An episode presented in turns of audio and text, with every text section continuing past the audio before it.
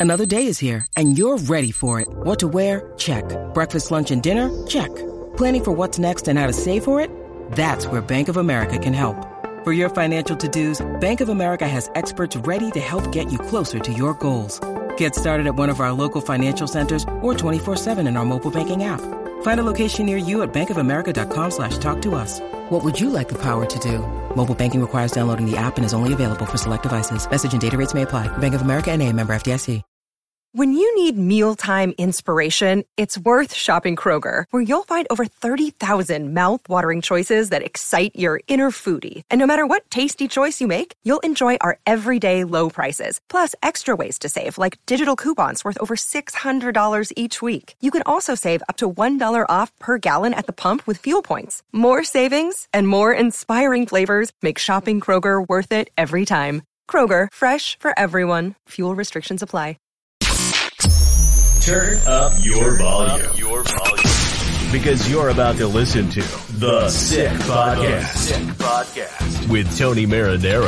55 seconds left in the penalty, a minute and 27 seconds left in regulation time. Boston 4, Montreal 3.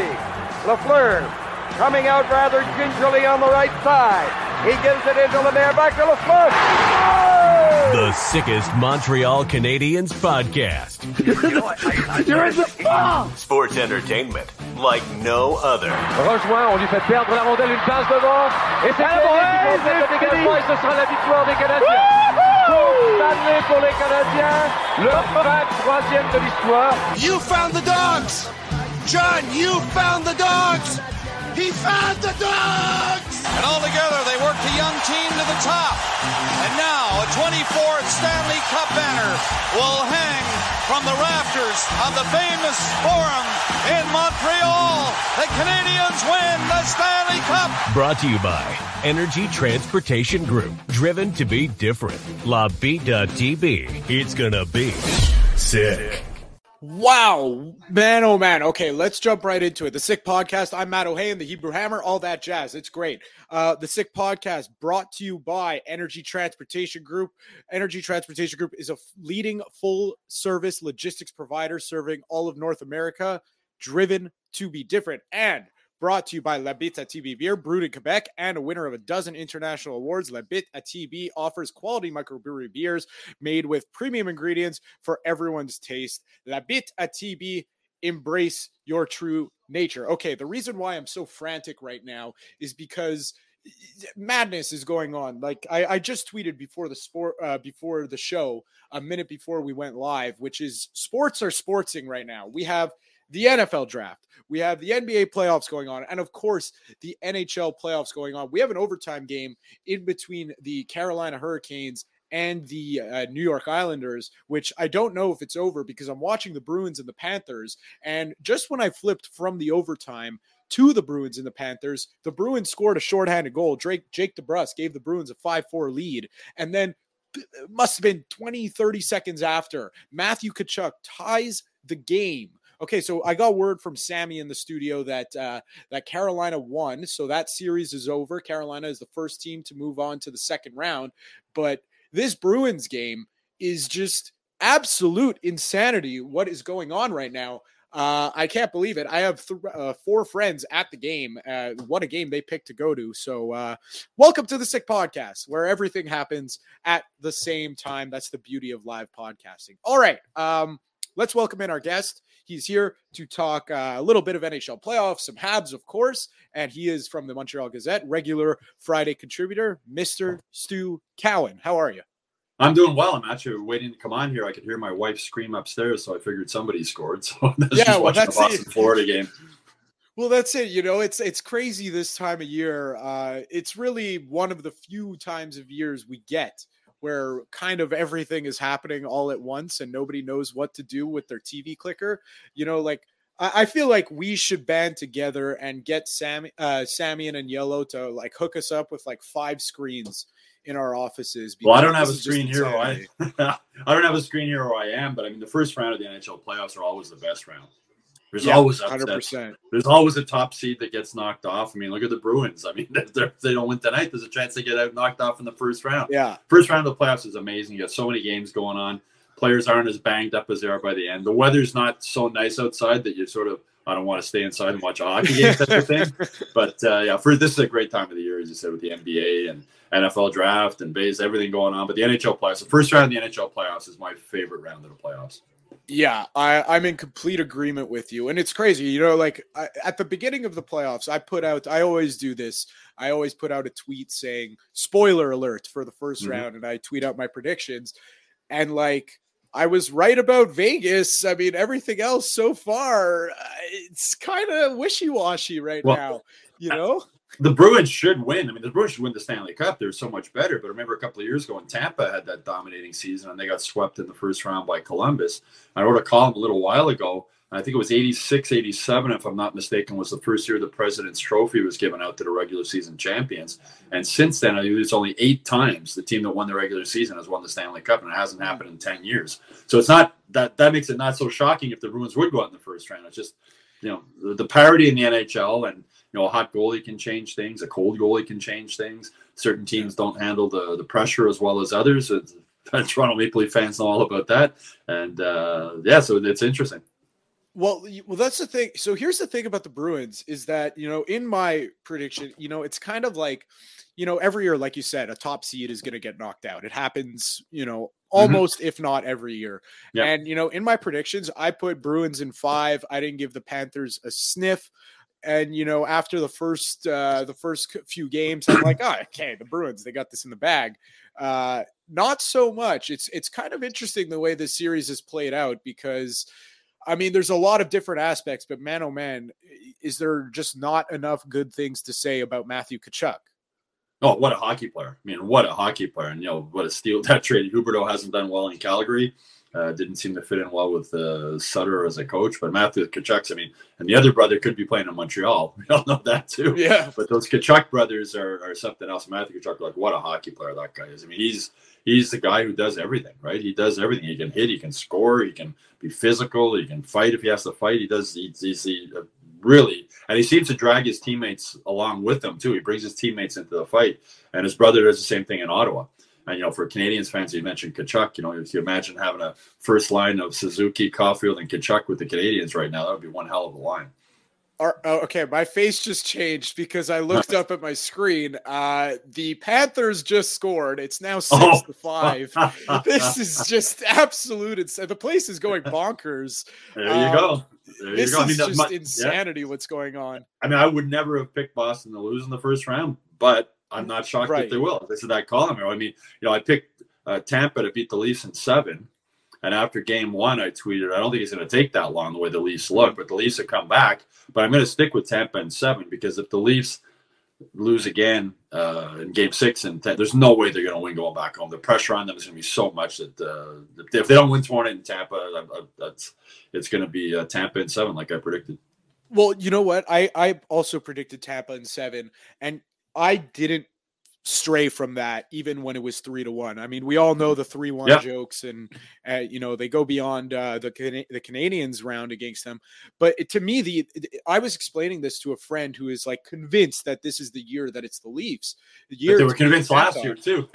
well, that's the thing is that you know you know like this eventually again. They blew three one against the Habs. They're not going to blow three two against Tampa, and then they did, and then they were up against three. It's it's just it's, that, it's it's hard to explain so that's the thing with the Leafs is that I'm at a point now where I, I compared it to uh, the Baltimore Ravens in the NFL. Whereas you know the past few years, it's always the preseason predictions. It's always before this year, it was always Baltimore is uh, a Super Bowl favorite. You know they're gonna they're this is their year. They're gonna make it back. Lamar Jackson's gonna get over the hump.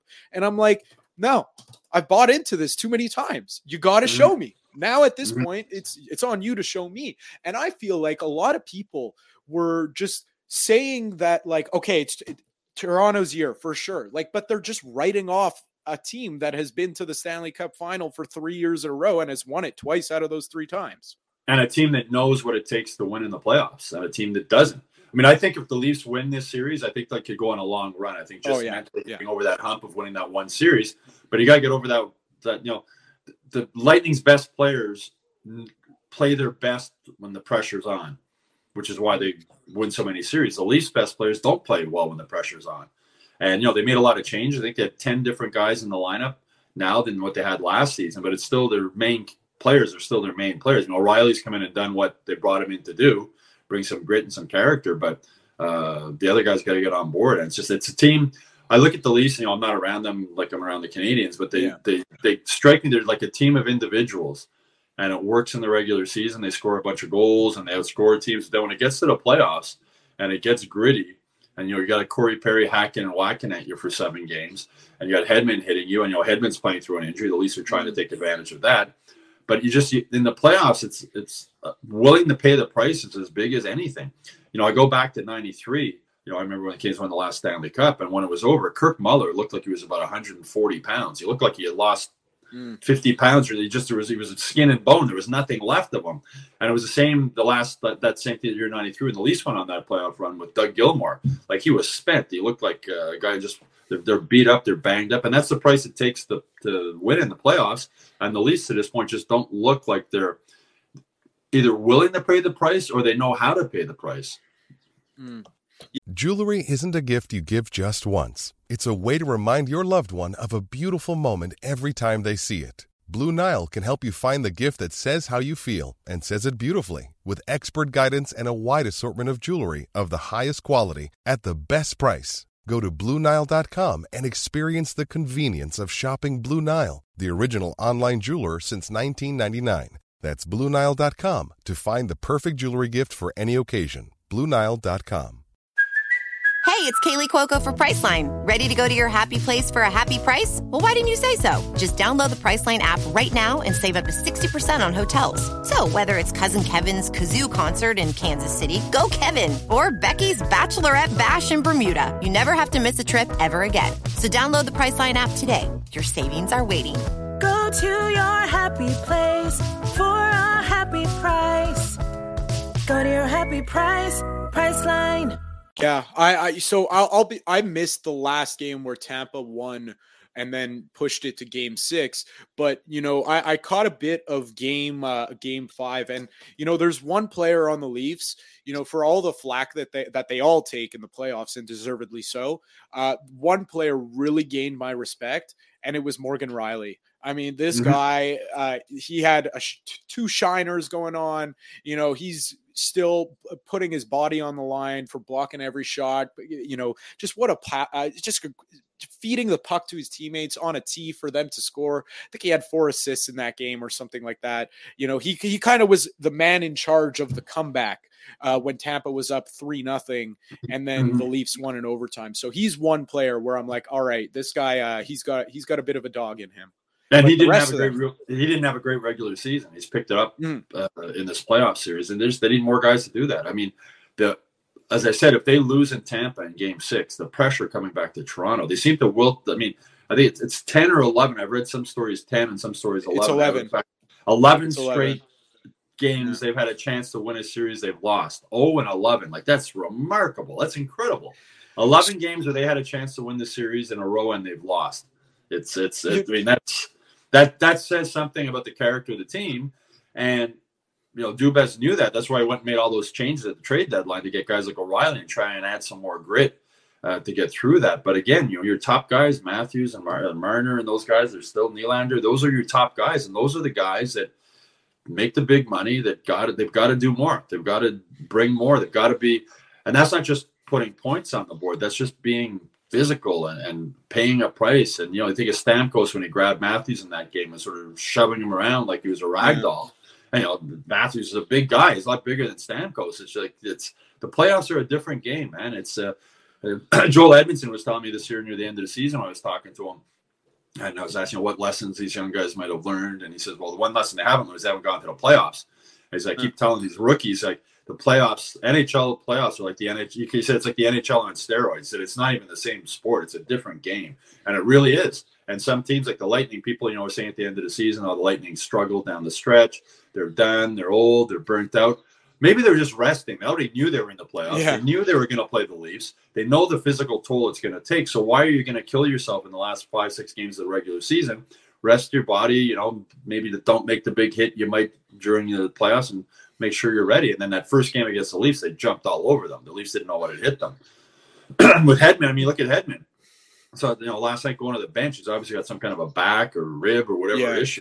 And at least, but he's back out there and he's playing. He, he's paying the price. And it goes back, like I was saying with Kirk Muller, the year the Habs one. He was he could barely walk at the end of the series. It's it's it's there's to me the most physical grind in sports is the NHL playoffs. These guys do this. You watch the speed, the pace, the hitting in these games, and they do this every second night for two months if you go all the way. It's crazy. I mean, it's it's a crazy test of stamina and endurance and toughness and willing to play through injuries and all that kind of stuff. It's it's. I still think it's the toughest trophy to win in sports. I do agree with you. One team that is very far away, at least for the moment, of doing that is the Montreal Canadiens. So let's jump into it. Um, you know, a, a, lot of uh, a lot was being made of. I think it was last night or two nights ago that the uh, I, I, actually made a mistake off the top of the podcast saying that the Hurricanes were the first team in the second round. It's actually the, it's the Vegas Golden yeah, Vegas. Um, so uh, they beat the Winnipeg Jets, and obviously instant connection to Pierre Luc Dubois, and just I mean. I, there was one thing that you know we've talked about this before and you you've said to me you know like oh i'm not too sure because like you know the way he when he requested a trade out of columbus he didn't look like he was he cared all that much. And then you know Rick Bowness last night kind of uh just laces into his entire team. Um, well yeah. go ahead. the, yeah the, go ahead. the, the jets were like we were just talking about the leafs I mean, he just ripped him. He said their best players wanted it more than us. Their best players competed harder. There was no pushback from us. They, I saw a highlight of one of the goals where Dubois' guy was wide open. He just sort of watched them score a goal. And that we talked about that, I think, last time I was on with you about the, he did that in Columbus. And it seems, from what I've read, I'm not around the Jets, but I've read for people who do cover him, he's and watch a team. It looks like he he doesn't want to be in Winnipeg. I mean, I personally can't blame him yeah. for that. Who does want to be in Winnipeg? But uh, uh, my apologies to everybody from Winnipeg who might be watching, but, but um, yeah. So you wonder that that character thing. A Bowness was really upset. Um, you know, I saw I can't remember who was I saw wrote today uh, saying like how, it'd be hard for him to come back and coach this team after the way he ripped them, unless there's a lot of player changes. He was, but it, it was the same with you know, the regular season. He wasn't getting that compete, and they barely got into the playoffs. So there's an issue with that team that I think is very similar to the issue with the Leafs, is that they're just they don't have that you know that pushback that that willing to gut it out and, and do what it takes to win in the playoffs. And i mean uh, there's got to be changes in winnipeg over the offseason but you, if you're the Canadiens how much are you going to give up for pierre-luc dubois when he sort of has that reputation? And why would you give up anything when he can be an unrestricted free agent most likely after next season? And then you can get him for uh, giving up nothing if you really want him that much. But there's some red flags. We talked about this before. There's some red mm-hmm. flags with him indeed um, as far as the effort level and as far as what happens if he plays in Montreal two years and doesn't like the pressure and isn't comfortable with it? Is he going to shut it down here too? You know, who knows? Mm. Yeah, so just to we're gonna close the book on the uh, Panthers because they just scored uh, again on an empty net, so it's seven wow. to five. 28 seconds left, so there will be a game seven. So that's going to be uh, very, very exciting. Um, so let let's but let's talk let's talk a little bit more about that because it's so interesting.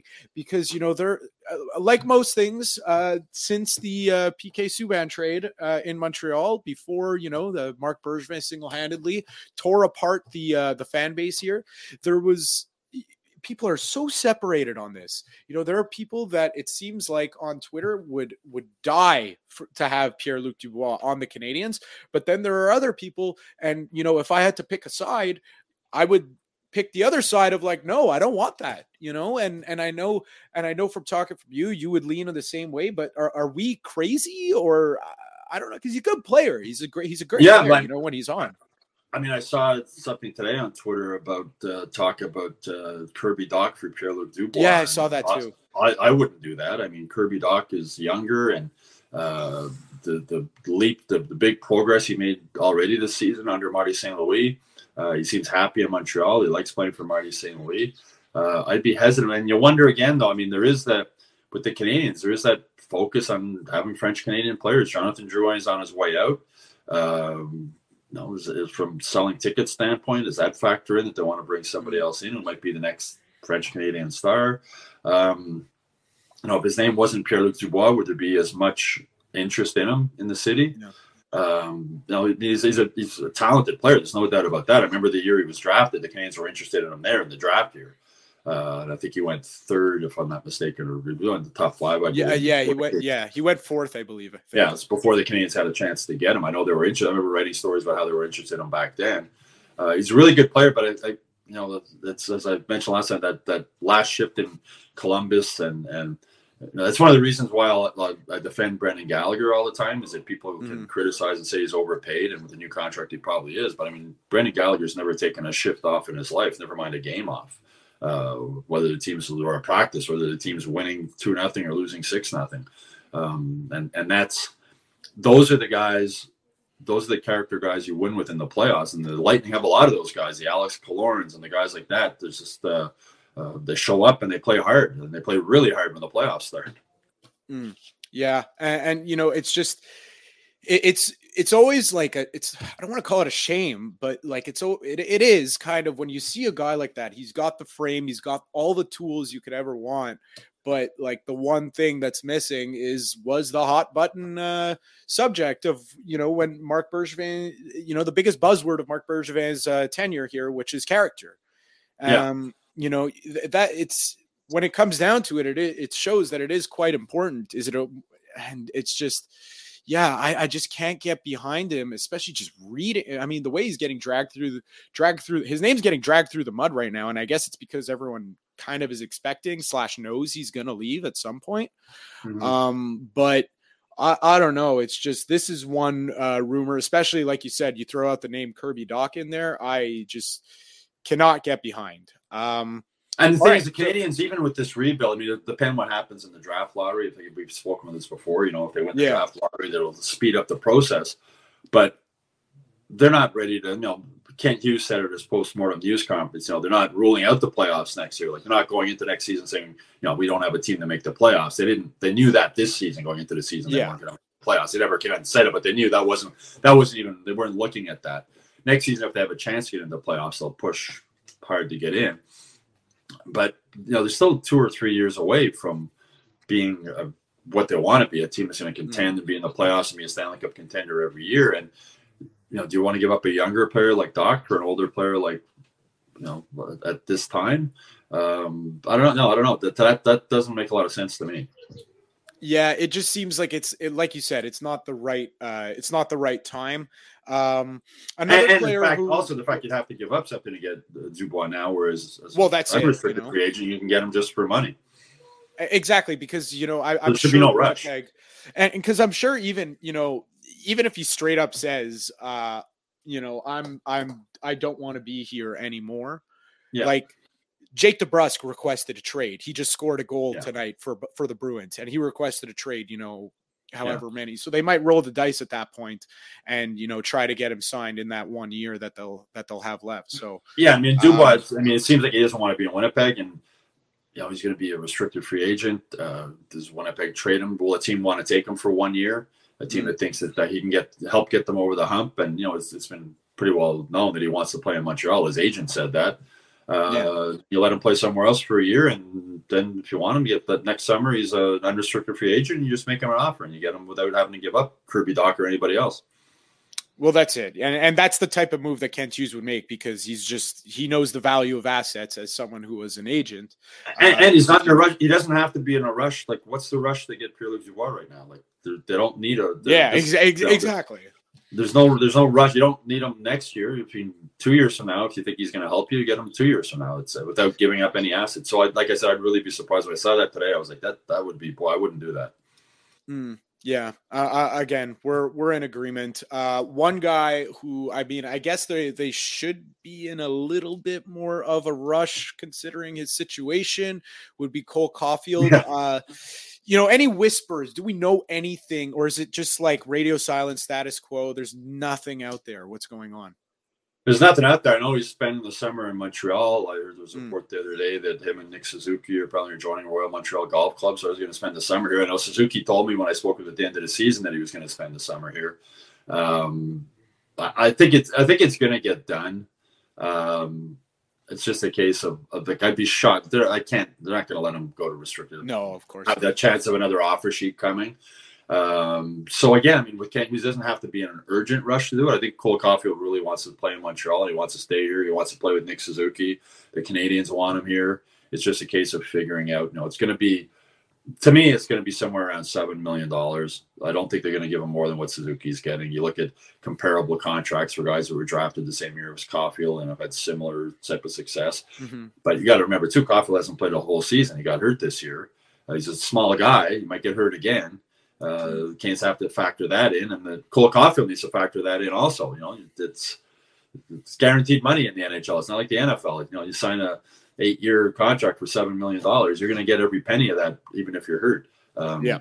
So I, I, think it'll get done. I don't think it's a big concern that it won't get done. It's uh, uh, Kent Hughes, I believe, was at the under 18 championships, and then he'll be back. And I imagine he'll have some more time to sit down. And uh, I'm sure both sides know what they want. There's maybe a little bit more of a divide than maybe both sides would want because I, I thought they would announce the contract mm-hmm. when they cleared out their lockers that day. Would have been great timing for it you know going into the off season he's under contract.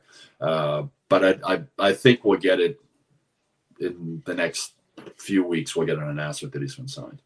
Yeah it, it's just it, it's it is an odd one and that uh it hasn't been signed yet. I guess the good thing is is that like there's no real pressure with it from the outside coming in on the organization like you don't hear people talking about it too too much it's not you know stealing the headlines not that there's you know with the team the way it played the way they played you know there's not much to, to to go off until you know the draft lottery happens. Yeah. So it, I, I feel like that's a good thing that it's not really dominating headlines right now. And even, you know, the NHL just put out a video of uh, Nick Suzuki and Cole yeah. Caufield explaining overtime to each other. So, you know, you have to yeah. think that uh, it, yeah, it's, it's not like when PK when PK Subban signed his big contract, uh, eight years, seventy two million, I think it was.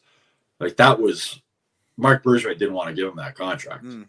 No, Marc Bergevin didn't want PK Subban with the Canadiens. I mean, we knew right. that after we found that out when we traded him, and Geoff Molson stepped in and said, "Sign him." You know, yeah, just you got to sign them. But uh, then they traded them before there's no trade contract uh, clause kicked in. It's not that's not the case here. It's not like uh, Kent Hughes doesn't want to sign Cole Caufield, or it's uh, they, both both sides want to get it done. And uh, uh, you know, you were talking earlier about the Ravens quarterback, and you know all the talk with that contract. Oh, it's dragged on. Well, there you go. That's another one. And then when they signed it, the GM just said, "Well, it's business. It was business. It was nothing personal, and it's just he wants, you know, it's negotiations. That's when we asked Caufield about it. Uh, you know, he said his agents take care of it. That's the smartest thing you can do. When you look what happened with Andrei Markov, who negotiated by himself with Marc Bergevin. You had two alpha males in the room, and it didn't turn out too well. And Markov's feelings were hurt, and Bergevin's uh, ego got the best of him uh, again, and uh, it didn't work out. So at least smart thing with Caufield, let your agent deal with it and uh, you know don't make it personal. And uh, it shouldn't be. That was like one of Marc Bergevin's biggest downfalls. Yeah. His contract negotiations always became personal, and uh, it didn't work out. I think this is like similar to the Ravens quarterback. It's just it's business, and the Canadiens are looking after their best interests, and they want to take care of Cole Caufield also. And Cole Caufield's agent is looking after the the kid's best interest. But at some point, they'll get it figured out. Yeah, I, am in agreement. I, am not worried about that uh, at all. It was also very funny to see uh, Nick Suzuki teach Cole Caufield how to make pasta. They put another video out. Yeah, yeah. That was also very funny. Um, and, you know, I like it. I, I really hope more stuff like that comes out because it, it's very rare. Like, even, even, you know, they're not showing much in the video, but like, it's nice to see them, like, not just doing the generic hockey thing you know? Well, Chantal Machabée deserves a lot of credit for that because when she came in, she told the players, be yourselves, like show your mm. personality. You know, Kulikov is a funny kid. He's got a great sense of humor. You see the videos in the rooms of him dancing around and joking around.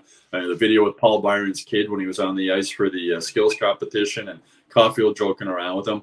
And Caufield was sort of shocked when Chantal told him that because for so many years the Canadiens players just said, "Don't say anything, don't you know, yeah answering cliches. Don't give the media anything to go on. And the thing in this day and age, you know, sports are entertainment, and, and people in Montreal love the Canadiens. They love this mm-hmm. team, and they want to know more about these guys. They want to know like what they're like off the ice, what they like to do. It should be fun. You know, it's smart from the Canadiens' standpoint. It's smart promotion of their team to show. Yeah, Nick Suzuki and Cole Caufield are having fun together. They're a couple of young kids. They're living their dream. They're making a lot of money. Uh, they should be having fun, even though they didn't make the playoffs, but uh, they weren't expected to. Um, and they're having a good time. And it's good for the Canadiens to finally realize that fans want to know. As Chantal had a great line when I talked to her about it. She says she wants fans to fall in love with the Canadiens players the way she fell in love with Guy Lafleur. You know, she remembered as a little girl waiting outside the forum to get his autograph and following everything he did and interested in everything he did. And that's what she wants Canadiens fans to fall in love with the players now, the same way she did with Lafleur. And that's a great way to do it. You know, showing guys in these environments uh, what they do when they're off the ice, how they have fun together, stuff. You say cooking pasta, something as silly as that. Well, it's it's just it's so easy, right? Because it's it's even like I even get a kick out of like at the Bell Center when they, they run that promotion uh, in between whistles, uh, in like in the commercial breaks, where you know you have they're playing higher or lower with grocery items. Yeah, you know yeah. I, I, get a kick out of that all the time. Like I think that's amazing. I you laugh. Know? I you, real, you realize which players have never been in a grocery store. you know, well, that's it. You know, a bag of like spaghetti, a, twelve dollars.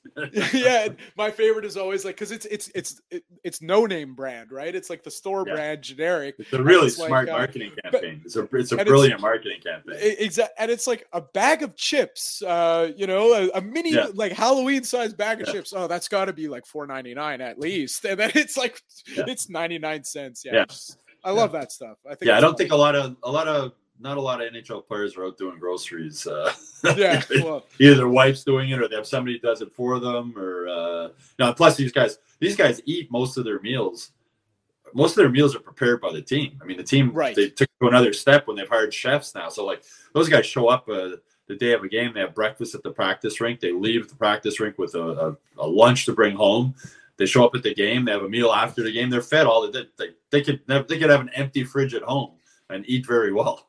Exactly. Like they're they're not uh they, they don't have to worry about the price of uh inflation in grocery stores. No. Uh, no. So uh I mean, hey, that's why uh that's why we're on Saturday we're on Friday nights because we get paid the big bucks to do it. Uh and when we, we get to pay for those uh, expensive groceries. Uh Stu, thank you, thank you so much for joining us on the Friday night uh edition of the Sick Podcast as you usually do. And I'm sure the next time we speak, we will have a lot more uh draft related talk to uh to be had because that uh that draft lottery yeah, draft lottery is coming up right may may 8th yeah may 8th so uh very very soon very very soon i'm very excited for that and as i'm sure a lot of montreal canadiens fans are so stu thank you very much all right have a great weekend you as well. All right. So, like we said uh, off the top of the show, sports are sportsing. There's crazy things going on. You know, we have the NHL playoffs, the NBA playoffs, we got the MLB going on. Uh, we got the NFL draft going on. We also got the WWE draft going on, but that's, you know, I know how some of you feel about that. Anyways, uh, it's been a while since we've spoken football on this show, but, you know, I was all about the draft uh, since the Bengals got eliminated from the playoffs by the Chiefs. So I said to Sammy and Yellow, uh, I actually said to them on Monday before the draft even, you know, the first round of the draft even happened, I said, get me someone to recap the first round of the draft. And uh, they said, sure, because you're the best and we will do anything that you say, uh, except give you a raise. And that's fine. So they delivered, and we have a draft analyst to come on with us. His name is John Vogel. He is the director of scouting at Dreammakers Football at NFL. He also works at NFL Draft Lounge, Raiders Rumble, and Daily Stat Jocks. Did I miss anything, John? How are you? Sounds great. Across the board, we're, we're loaded up. And, uh, you know, next time I think I go to the bar, I'm just going to hire you as well. Do you need a side hustle? You can just be my hype guy. I'll just walk in there. You got the perfect introduction. You got it all straight. So uh, perfect. I could use another uh, side gig because uh, Sammy and Yellow. I mean, listen, I've been, banging the drum. I've been I've been banging the drum for a long time. You know, I've been banging the drum for a long time. Uh, all right, John. Uh, let's jump right into it because I know we're on a bit of an, on a time crunch, but I we really appreciate you joining us uh, tonight. this is like a real treat for me. So, what was what was for you the biggest story of the first round? Uh, I mean, there's there's a couple that kind of fall into that into that range, right? But I think mm-hmm. number one was right off the bat, uh, the Houston Texans taking C.J. Stroud number two, and then trading back up to the third spot and taking the best pass rusher in this class, Will Anderson Jr. You know, so mm-hmm. when you can get a franchise quarterback, a guy that you're going to build your franchise around, uh, and an edge rusher that's going to be a premier guy that's going to get after the quarterback on the other side of the ball. And you get two of the top three picks, and you don't really spend all that much capital doing so. Oh, and you did this as well you know, because you traded your star quarterback away, you know, uh, that's perfect for you, right? Mm-hmm. In terms of building, especially the brand new face. You know, uh, DeMeco Ryans the head coach there now. He's kind of bringing in that San Francisco style, that defense, that offense as well. Uh, Stroud can run that very well. Anderson fits that defense well. I mean, it's just overall, I think that was the biggest storyline of the night was just the fact that the, the Texans were able to get the second and third overall picks and get two keystone players they're going to build around that franchise for the next probably the next decade. Yeah, I, I was uh, that was one that when they said trade announced, I was like, whoa, what's going on over here? Uh, that was crazy. So um, to me, another another I mean, of, of course, another massive story was uh, Will Levis falling out of the first round. I found that very interesting, but you kind of knew after a certain point, you know, there's only so many teams that need a quarterback. Um, so after Tennessee went and and picked uh, Broderick Jones, I was kind of like, hmm, I don't think we're going to see Will Levis tonight unless uh, the Saints make a splash. But you know, is that was that like playing on the minds of of the of other teams that were in need of quarterbacks? Yeah, because kind well because the and the reason I say is kind of because like you know it's there was reports that the Steelers were taking took as many as four calls in their first pick of the second round, right? Mm-hmm. Yeah, no, then the, eh, there were a lot of people that were calling up, and ultimately the Titans moved up here tonight, and they picked him with the second pick of the second round. Um, but the thing with Levis was you know, I think there was some interest at the end of the first round. The problem was you had the Eagles picking at 30 and Nolan Smith fell to 30 somehow. I don't I still yeah. don't know how that happened. And that was kind of a the Eagles are like, well, no, we can't pass on this, right? no, this is a great I know you know, we talked about, you know, uh, Smith potentially comparing if you wanted to talk about a comp for him being Haason Reddick, who just had mm. 16 sacks last year with the Eagles, right? Uh, so to have two of those same types of players on your team gives you all kinds of versatility. You, they can go multiple fronts. They can do all kinds of different stuff. It's gonna be fun to see what Philadelphia comes up with. And then you got the Chiefs picking. I mean, at that point, the Chiefs are just like, nah, we're just gonna go with our pick. I think. So hmm. uh, there was a little bit of interest at the back end of the first round, but the real issue I think with Levis was he just came across as really cocky all year. And I got the opportunity to meet him at the Music City Bowl uh, this past year when they played Iowa. Yeah. Um, and I spoke with him there, and one of the, my first questions for him was, "Are you going to go do the Senior Bowl?" And he said, "Well, we're kind of asking around with teams and seeing if it's something they really think that I need to go do." And that's the problem with the mentality of Levis, right? Is mm-hmm. just mm-hmm. that, well, do I really need to go do it? No, you had a terrible year in 2022. Go to the Senior Bowl, go down there. Don't you don't have to play, just interview. And he didn't do it. And so I think the the, the thing that scared NFL teams with Levis is you got a guy that's potentially going to be the leader of your franchise that's trying to get away with skirting by with the bare minimum. And I think that's why he fell out, out of the first round ultimately. Uh, that's what hurt him. Yeah. Uh, well, it's good to know that, you know, that is the reason and not because, you know, he puts mayo in his coffee or, or he eats, eats bananas, bananas, with the peel. Just, uh, it's funny. I texted Sammy and Yellow and Juliana when, uh, when they picked Levis. I go, that's a great pick. You know, I'm happy for you guys. You got your quarterback. And then they go, I, and then they're, I'm like, they're, they're crying. Yeah. I go, tough. I go, listen, they're like, how do you, they're, I'm like, they're like, how do you like it? I go, yes, I think it's a good pick. Um, however, what I don't like is him putting mayo in his coffee. And then Juliana responds by going, or eating banana peels or bananas with the peel. I go, yeah, it's kind of a tough look for your quarterback. I mean, now what's also funny about Will is we had this, uh, we did this college fantasy football league this year uh, industry, Thor Nystrom's industry. I did that, and I was in the SEC division, and Levis announced the picking order. Um, mm. And the thing that he said was that uh, if we didn't pick him in the first round, he was going to find out, and and he was going to have his vengeance. And uh, I unfortunately had the tenth overall pick and had to sucker up taking him, and it ultimately cost me my fantasy season, which you know uh, was mm. Yeah, I mean, groundbreaking. That's the way it goes. Yeah. Hopefully, uh, he'll bring that same level of vengeance to the NFL now that he's been skipped out of the first round. Yeah. So let, let's let's take a, a, look at the entirety of the draft because to me, this is one of those drafts that, yeah, okay, we knew quarterbacks were going to go at the top, but other than that, it felt like this thing was wide open. I mean, I was surprised by a lot of picks. You know, I was surprised that Christian Gonzalez went all the way to down to the Patriots. I was surprised that the uh, Dallas Cowboys didn't take Michael Mayer. I was surprised that the Bengals didn't take my, uh, my own Bengals didn't take Michael Mayer. Uh, you know, it just felt like things were happening out of whack. Jahmyr Gibbs going 12th overall. Like, who? What the hell is going on there? Um, yeah, is this like one of those drafts that you've seen in a while that are just like I don't? It's not even worth you know trying to predict what's going to happen at this point. Yeah, no, that's exactly how that first round ended up going. I think everything got thrown out of whack when um, when Seattle decided to take Devin Witherspoon at five. That's yeah. when everything went crazy uh, because that was everybody knew that Devin Witherspoon was going six to the Lions, and so I think that that was just a little hey, we're going to mess up the draft order and we're going to do something crazy here and take this guy and mess them up, and it messed everybody up because the boards was constantly shifting all night. You know, you had mm-hmm. Arizona trade down out of three, then trade back up to six after going to 12. You had, uh, you know, so then Detroit sitting there at six, they dropped to 12.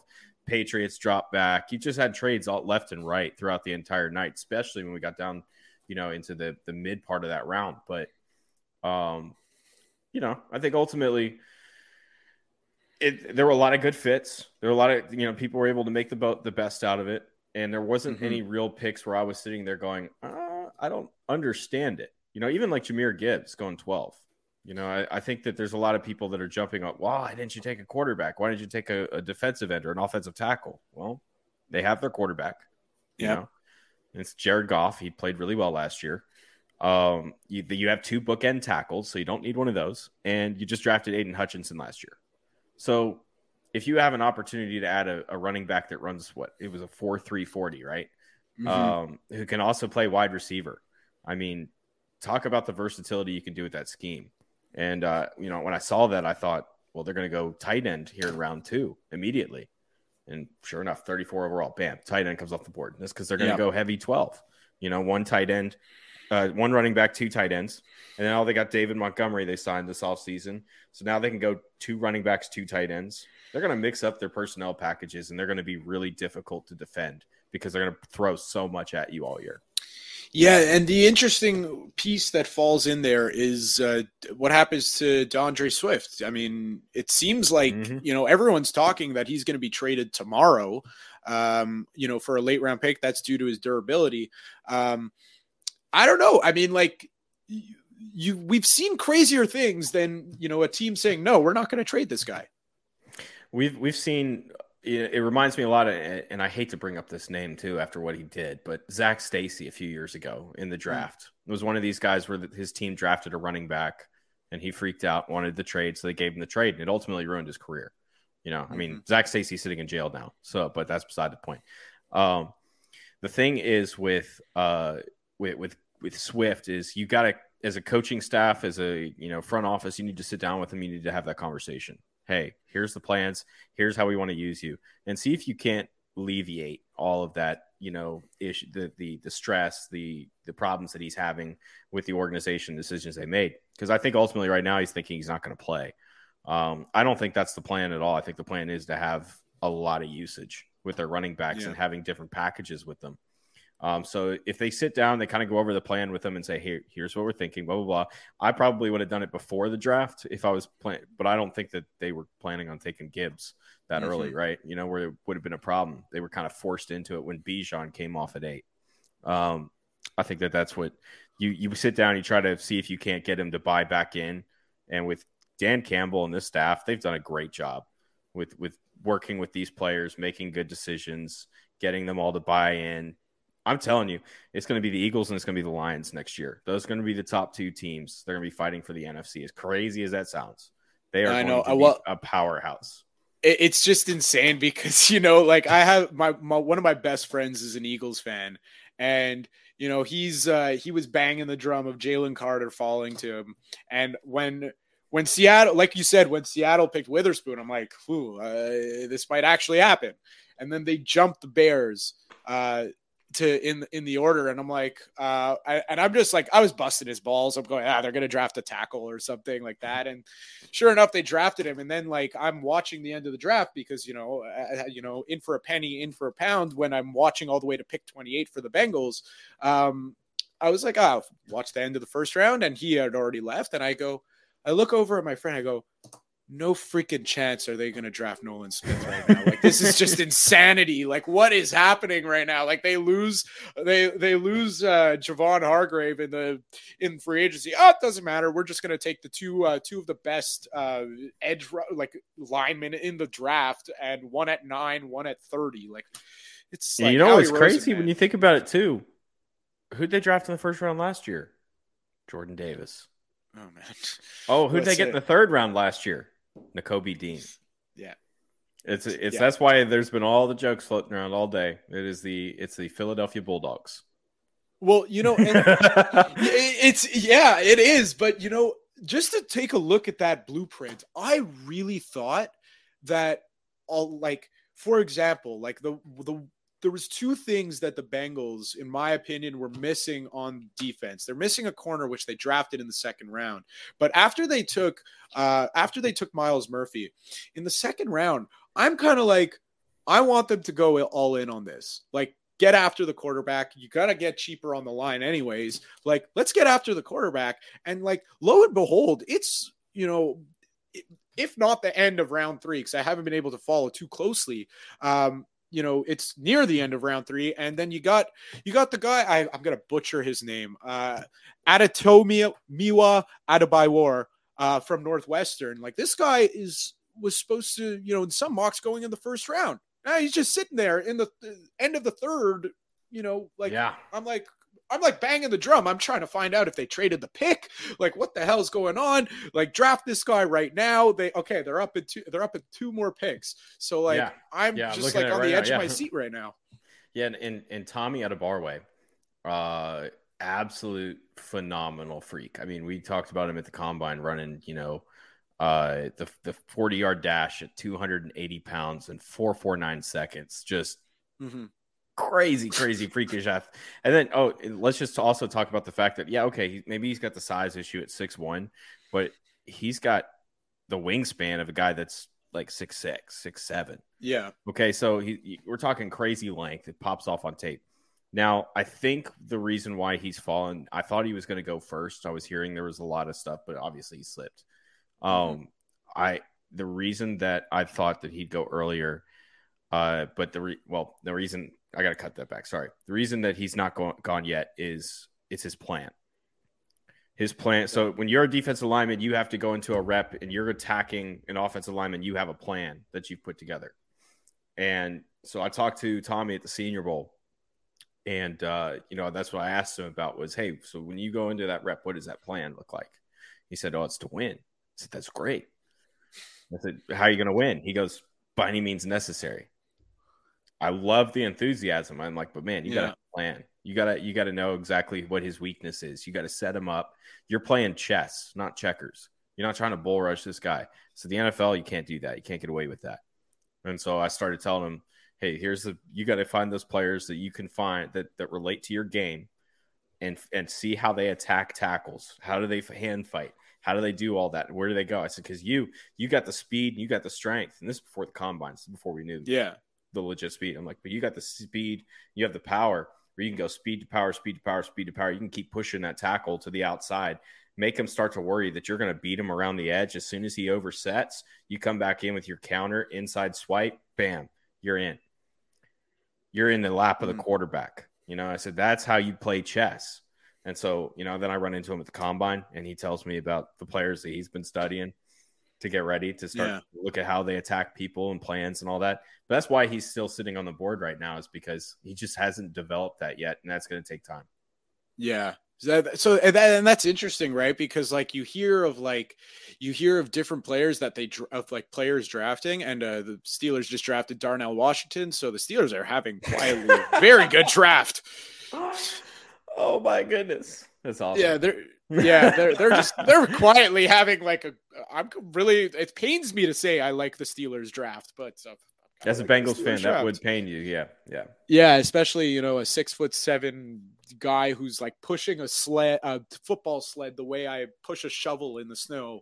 Yeah, it scares me a little bit. Um, and and the crazy thing about him too, Darnell specifically, is that's a guy that's you know he's a tight end too. He wasn't even the number one guy at Georgia.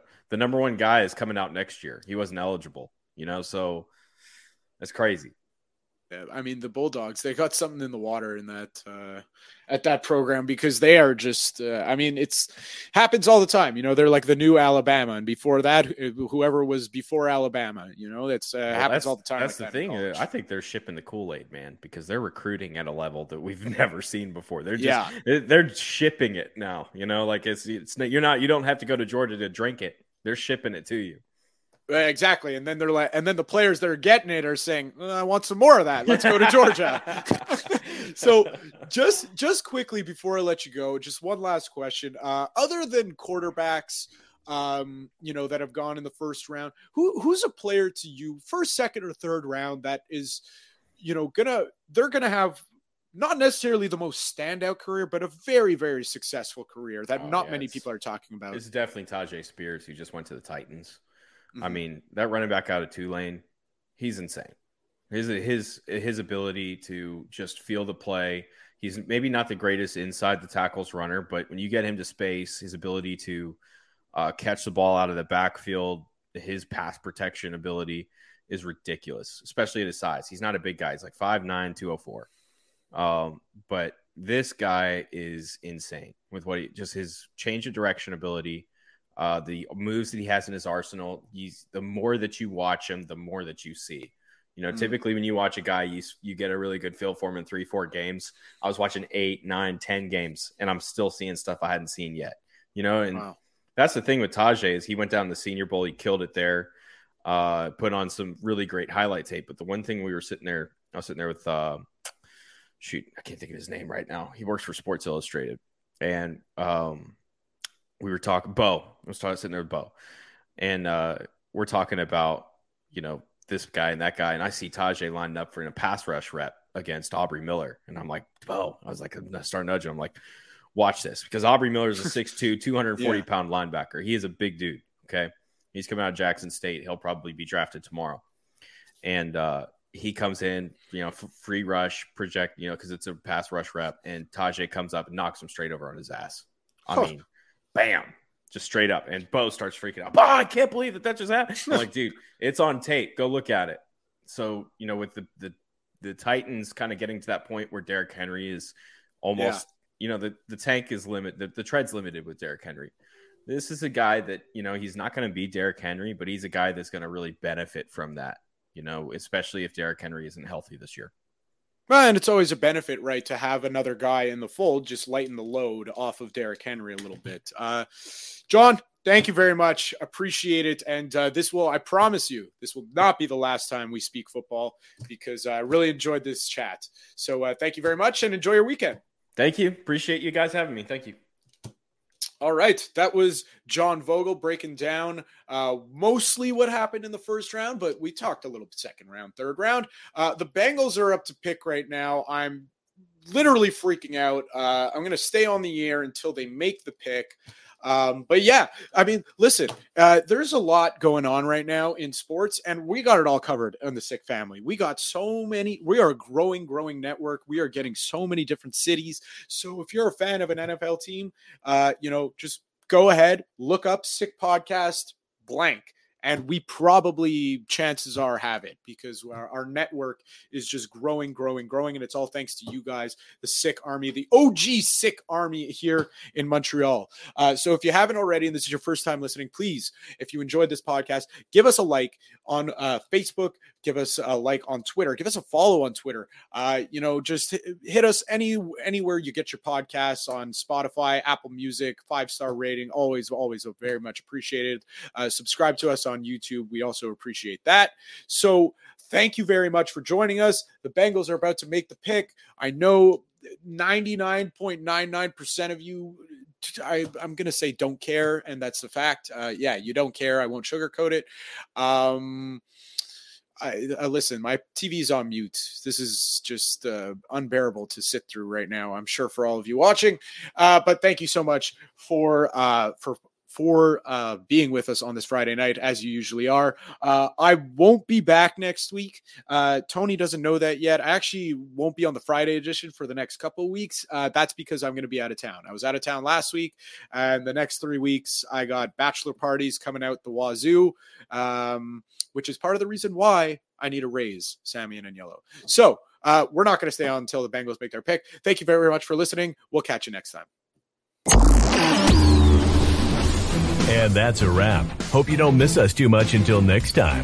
Follow the Sick Podcast with Tony Marinaro on YouTube, Instagram, Facebook, Google Play, and Apple Podcasts. The Sick Podcast is brought to you by Energy Transportation Group, driven to be different. La Vida TB. Embrace your true nature.